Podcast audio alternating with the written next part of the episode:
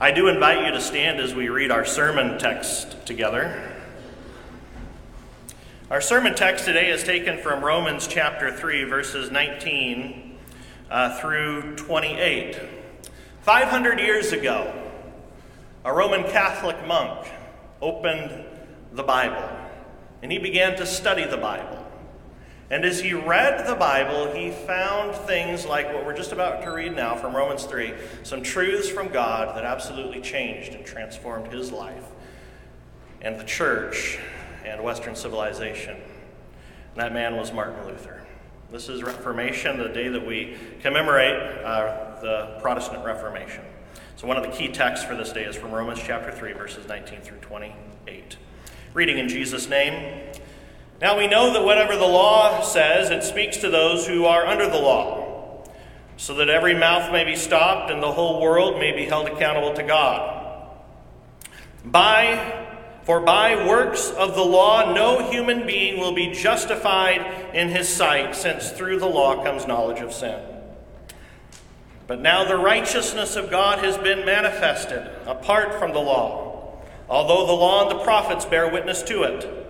The righteousness of God through faith in Jesus Christ for all who believe, for there is no distinction. For all have sinned and fall short of the glory of God, and are justified by his grace as a gift through the redemption that is in Christ Jesus, whom God put forward as a propitiation or an atoning sacrifice by his blood, to be received by faith. This was to show God's righteousness, because in his forbearance he had passed over former sins. It was to show his righteousness at the present time, so that he might be just and the justifier of the one who has faith in Jesus. Then what becomes of our boasting? It is excluded. By what kind of law? By a law of works? No, but by the law of faith. For we hold that one is justified by faith apart from the works of the law. This is the word of the Lord. You may be seated. On October 31st, 1517, a Catholic monk named Martin Luther nailed a document to the door of the church in Wittenberg, Germany. That document was a protest against the Roman Catholic Church's teachings. And with the invention of the printing press, that document went viral. Soon Luther's protest against the Roman Catholic Church was translated into German and other language, and what started was a movement called the Protestant Reformation. Why was Luther compelled to protest against the Roman Catholic Church? Bottom line, Luther read the Bible. Luther read the Bible.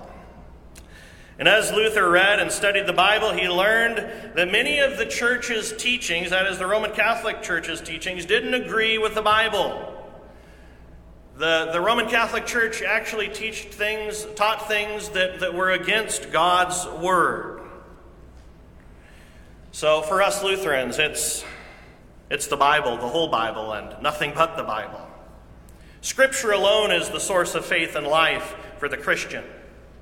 And for our church, we stand on the truth of God's word. What we believe, what we teach, what we confess, what we live comes from the Bible.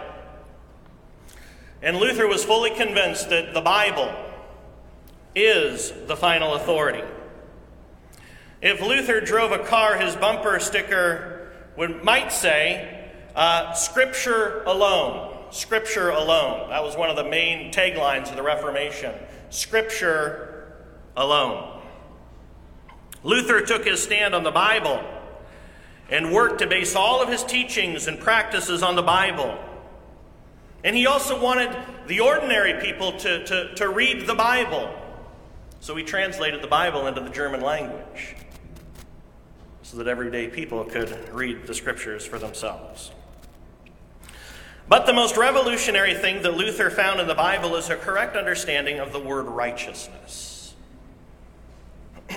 and a correct understanding of many other words like repentance.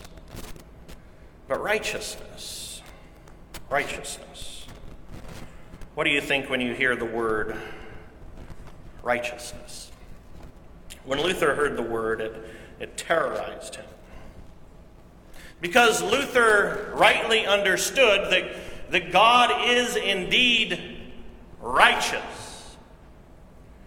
But Luther also recognized that he was not righteous. Luther recognized that he is a sinner.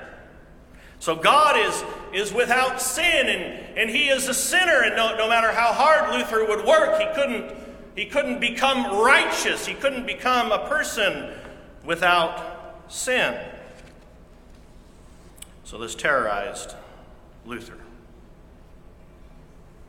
And so Luther looked to the Roman Church, and where the Roman Church went wrong was in their solution to man's sinfulness or to man's unrighteousness.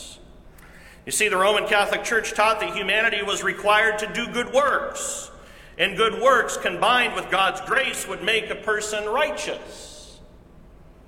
So they lived in this culture and in this life of continually having to perform to earn salvation, to become righteous. So Luther and others believed that good deeds must be done to be righteous. And once a person did enough good, then they could be on God's good side. But Luther never found himself on God's good side, because he worked and he worked and he worked, and he still saw himself and understood correctly that he is a sinner. So Luther lived with his view of God as not a loving father, but as a taskmaster that demanded a high level of religious performance to earn righteousness. So Luther believed that his religious devotion as a monk would make him righteous before God. So Luther went on long fasts. He'd go without food or drink. He would go without sleep for extended times of prayer, thinking that would earn God's favor and that he would become righteous through that. He would also spend cold nights without heat or coverings on the hard ground, believing that God would count him righteous by his self-deprivations. And even this practice called self-flagellation. He would whip himself, believing that by doing that, it would make him holy and righteous. One historian, James Kittelson, wrote in his book, Luther the Reformer, he wrote this: as a monk, Luther did not simply go through the motions of prayer, fasting, deprivations, and mortifications of the flesh, but he pursued them earnestly. He sought to love God with all his heart, all his strength, and all his mind. And to do so, in his mind, required rejecting the world, rejecting his family, and rejecting himself. And the historian writes, it's even possible that the illnesses which troubled Luther so much in his later years developed as a result of his strict denial of his own bodily needs. So it could be that this fervent devotion even permanently ruined his health. Why did he do this? Because he understood his lack of righteousness, and he believed that by doing these things he would become more righteous. And we oftentimes do the same thing. We think that we have to do good things for God in order to become righteous before him. But he never attained righteousness by his deeds. Sadly, he never found peace with God. Even after doing all of that religious stuff, Luther was still tormented by his own unrighteousness. So when Luther considered the word righteousness, it terrified him. He knew that no matter how many religious disciplines he engaged in, he was still unrighteous. Over time, as Luther went through the process of reading the Bible, he experienced a new understanding of God, of these various terms, and it gave him peace with God. When Luther read portions of the Bible like Romans 3, for him it was a revolution. It's like the lights came on. He discovered from reading the Apostle Paul's letters that a righteousness from God is given through faith. A righteousness from God is given through faith, apart from doing good works. Luther was trying to earn righteousness by obedience to the commandments and church discipline. But in the Bible, the Holy Spirit awakened his heart and his mind to the truth of the gospel. Salvation is by grace. Salvation is by grace through faith, apart from the works of the law.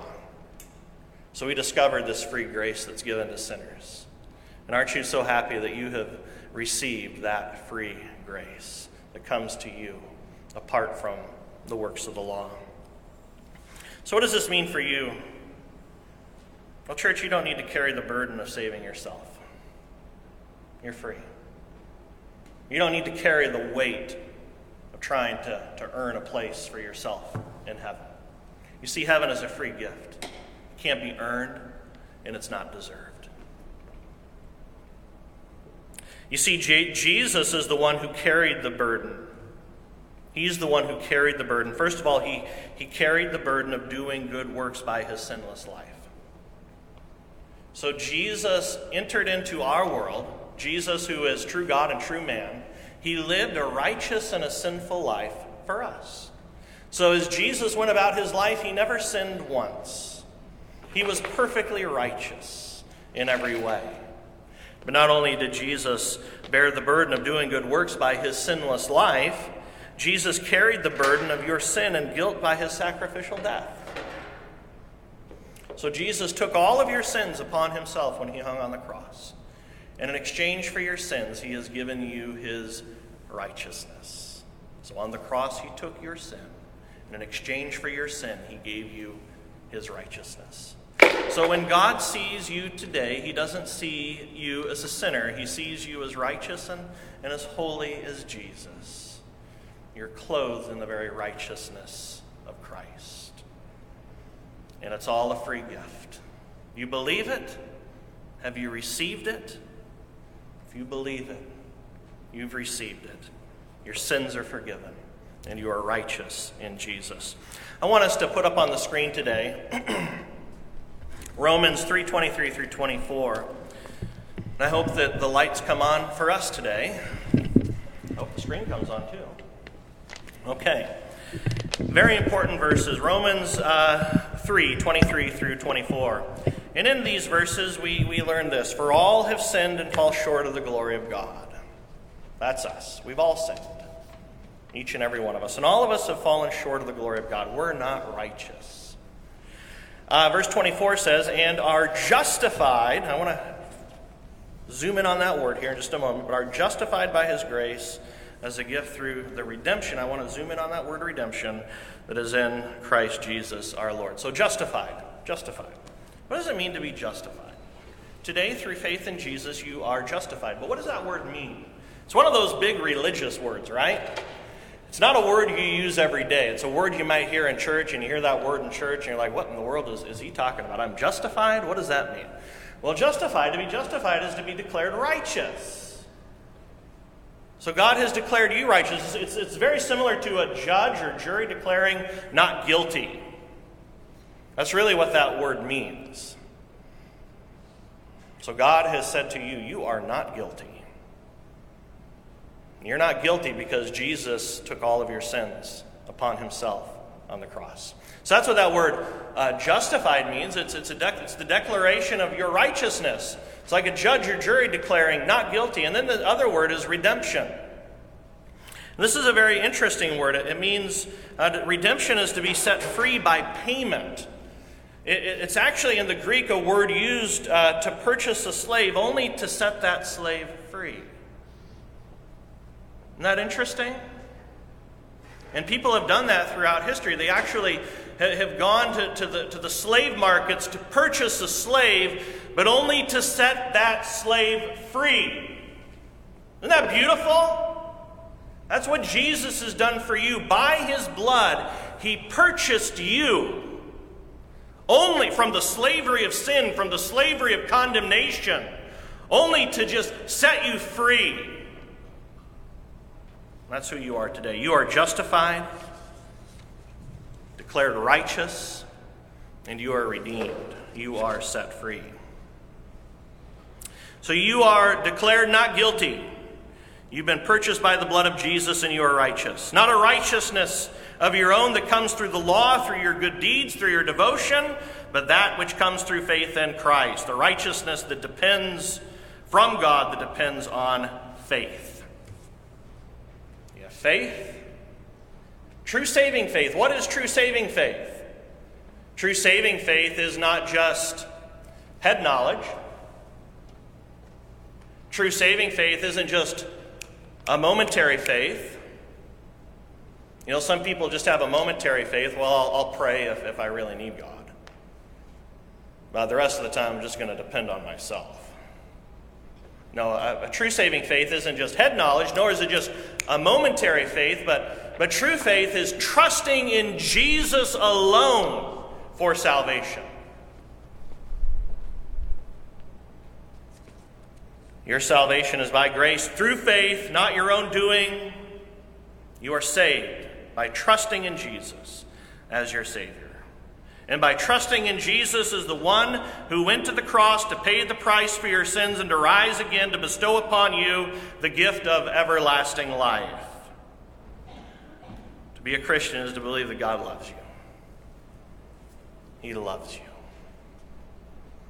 It's to believe and to recognize and to come to the realization internally that you're a sinner and that you need saving. It's to believe that Jesus shed his blood to purchase your salvation. And it's to believe that Jesus rose from the dead to give everlasting life to all who trust in him. So then people began to ask, okay, Luther, you're preaching this grace, you're preaching this message that we don't do anything to save ourselves. And people began to ask, well, Luther, what about good works? What about good works? Should we do good works? We know, yes, we should. We should obey God. But not to earn salvation, but because you have been saved by Jesus, you are now free. You are now free, but not free to do whatever you want. You are now free to obey. You're free to obey. The Bible tells us we're free in Jesus, but don't use your freedom as an opportunity to keep on sinning. Use your freedom to serve others in love. So we do good works. And our good works are directed towards helping and serving others. God does not need your good works, Luther says. God doesn't need your good works, but your neighbor does. Your neighbor needs your good works. So we give of our time, our money to help people. We give to do good works, not to earn our salvation, but to give to kids within our school district, right? To give to Cedar Valley Elementary, to serve them so the kids who are hungry in our own neighborhoods have food. We give to Washington Kids in Transition, not to impress God or to earn salvation, but simply because we have been filled with such a love that we're compelled to serve others through our freedom in Christ. We open the doors of our church on these coldest nights so that the homeless can have a place that's safe and a little bit warmer to sleep. We give to our brothers and sisters in Mexico because they have just been ravaged by this virus and by the economic downturn. We build a hospital in Chad, Africa. Many people within our church have been instrumental in building a hospital in Chad, and I think that if you were in Sunday school this morning, you heard a little bit about that. Because we love people in Africa and Asia and Europe and around the world because of what Jesus has done for us. And in just a little bit, you're going to hear about missionaries that we've sent to Japan. We're planting a church in Japan because we love the Japanese people and we want them to know Jesus and to have a church. Brothers and sisters, you are saved by grace through faith. So now because you believe and you trust that you're saved, you go in peace. And what do? You serve. you serve the Lord in this freedom and in this peace that has been given to you in Jesus. Serve your neighbors. Serve your neighbors in love, and serve your neighbors in freedom. You can serve your neighbors in love and in freedom because you don't need to be afraid of God's judgment. You don't need to live in terror, wondering if your good deeds are enough. Because your good deeds will never be enough to save you. But Jesus, his gift of salvation through his shed blood, it is more than sufficient. You are righteous. You are righteous in God's sight. Because God has made you righteous through the blood of Jesus. Let us pray. Lord, we thank you for the good news of the gospel. Fill our hearts, fill our lives with the reality that we are justified, declared not guilty, that we are redeemed, purchased by your blood, that we are righteous in your sight, that we are free. And help us, Lord, to use these gifts which you've given to us to live in freedom, loving our neighbors. It's in Jesus' name we pray. Amen.